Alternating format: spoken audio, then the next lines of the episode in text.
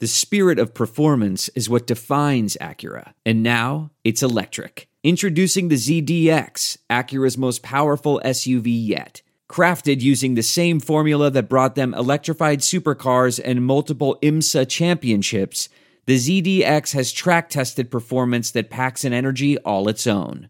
Unlock the energy and order yours at Acura.com.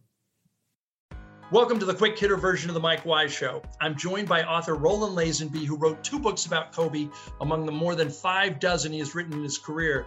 And the 15 year old Kobe Bryant story he has, where Sonny Vaccaro realizes he's got the it factor, incredible.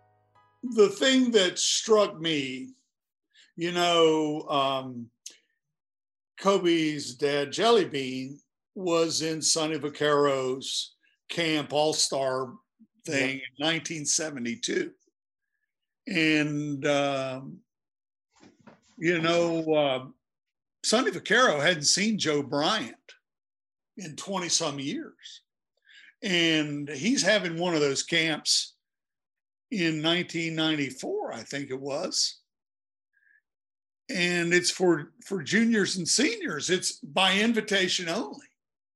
And here Joe Bryant shows up with this kid, his son, his sophomore, not invited, you know, just not on the radar for anybody. And Joe starts begging Sonny to let him in the camp. And Sonny goes, Well, I knew you win, Joe, so I'm going to let him in today. And so Sonny's sitting there, and the kid's pretty good. Now, Sonny has been fired by Nike and he's working for Adidas. And Yep. As he's explaining his mission, he's going to find the next Jordan. He's going to stick it to Nike. He's going to stick it to the NCAA for what they did to Jerry Tarkanian. Uh, he's Right. on a mission. And the more Sonny watches this kid, he's going and he's looking for the it factor. And he's tried like Felipe Lopez offering him money to turn pro. Nobody wanted to do that crap back then. That was a nightmare to, to be a, a boy and go try to play in the NBA. And uh, Kobe holds his own against the top players, as you can imagine. And he comes running over to Sonny Vaccaro afterward and gives him a hug and says, Mr. Vaccaro, I wasn't the best player in your camp this year. I promise you I'm going to be next year. And That's what Kobe Kobe did that to Sonny. yeah, and Sonny about fell over. He went, That's it. That's the freaking it factor. And he Yeah. goes to um, Kobe's AAU coach and tells him, um, This kid, your 15 year old, is going to be my next Jordan.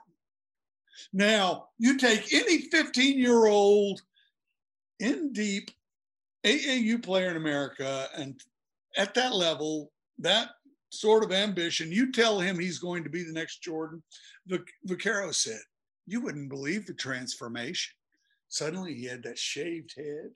He, you know, he started talking like Jordan, and and it, it was it it was seeded.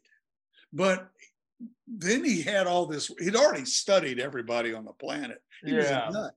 But but the whole narrative was seeded. And Joe and his wife Pam needed money. People didn't realize he'd been a pro for 16 years. He was broke.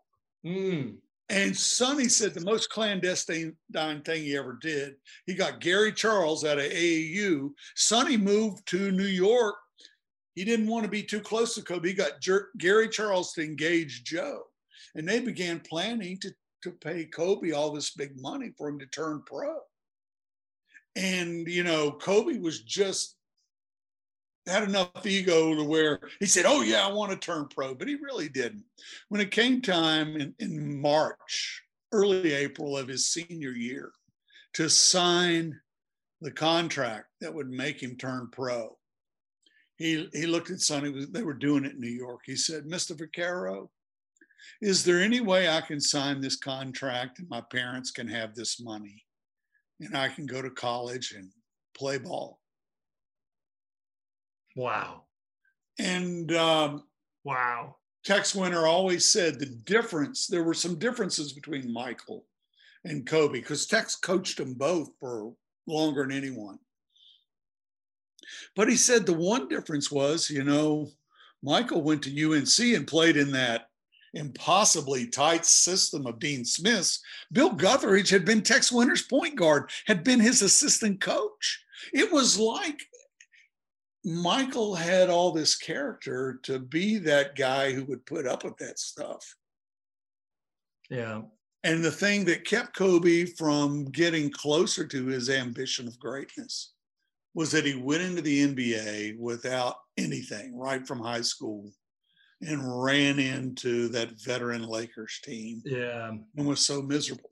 Now, it's not woe is me. Kobe went on to make his way, but it took a while. Yeah, um, it's funny how you, you, that that anecdote. Who um, I'd heard once before about um, is Sonny, and probably from your book. And um, the uh, it's interesting how he became estranged from his parents later. Well, he threw him out of his lives. But yeah. George Mumford had explained this in the sort of split between Michael and Phil Jackson. Because Phil's yeah. a very manipulative guy. That's part of his mind games. Oh yeah. And as as George Mumford explained, manipulation ultimately leads to alienation. And Kobe had been really manipulated and managed. Um, yeah. Financially in every way. And they're trying to manage his love life. And he just on the eve of the 2001 playoffs. Threw him out of his life. Cars towed. Uh, business closed down that they were working for him in. Put their house overnight on the market. sold it right away. Uh, cut off their cell phones. Would not take any calls. Surgically removed his family. Wow. Well, do you know um, uh, Arn Tellem once told me this. Uh, I said, "You're not representing Kobe anymore." And he goes, "Arn Tellem was part of the surgical removal." Yeah, and I go, "Well, what?" He goes, "He goes, uh, I couldn't." I he goes, uh, and he goes, well, "Why?" And he goes, "I'll tell you why. I told him to.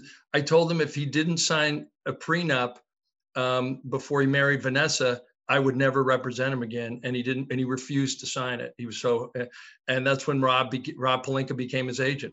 If you want to hear more from author Roland Lazenby, check out the full version of the Mike Wise Show from Pure Hoops Media. You can also hear more from us on the Pure Hoops Media YouTube channel.